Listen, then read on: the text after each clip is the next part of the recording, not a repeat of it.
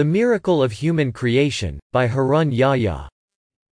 It is God who made the earth a stable home for you and the sky a dome, and formed you, giving you the best of forms, and provided you with good and wholesome things. That is God, your Lord. Blessed be God, the Lord of all the worlds. Quran 40 64. Introduction The human body is the most complex machine in the world. We see with it, hear with it, breathe with it, walk and run with it, and sense pleasure with it. Its bones, muscles, arteries, veins and internal organs are organized with marvelous design. And when we examine this design in detail we find even more amazing facts. Every part of the body, though each may seem to be so different from another, is made up of the same material. Cells. Cells, each of which is one thousandth of a millimeter, are the structural units that form our body and everything in it. Some of these cells unite to form bones, others to form nerves, the liver, the inner layer of the stomach, the skin or the cornea of the eyeball. Each has the size and shape that exactly meet the requirement of that part of the body. How and when did cells, which have such varied functions, come into being?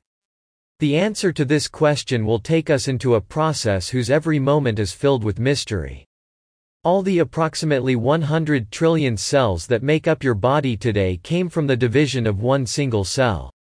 That single cell which had the same structure as all the cells in your body now, came from the union of your mother's egg cell and your father's sperm cell.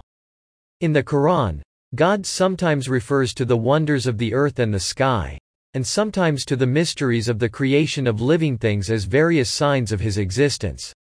One of the most important of these signs is his wondrous creation of human beings. In many verses, as a lesson to human beings, God advises them to turn and look at their own creation.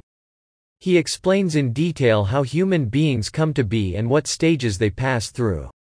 In Surah 56, he tells of human creation. We created you, so why do you not confirm the truth? Have you thought about the sperm that you ejaculate? Is it you who create it or are we the creator? Quran 56 57 59.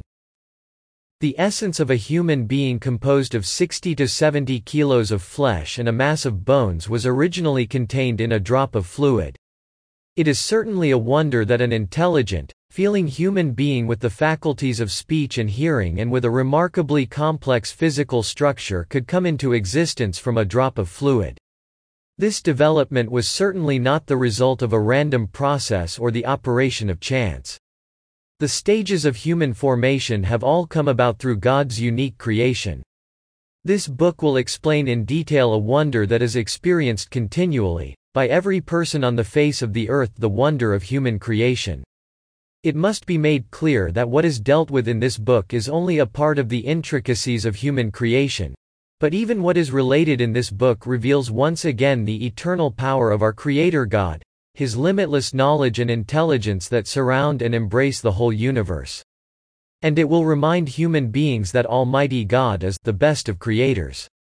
We created man from the purest kind of clay, then made him a drop in a secure receptacle, then formed the drop into a clot and formed the clot into a lump and formed the lump into bones and clothed the bones in flesh and then brought him into being as another creature.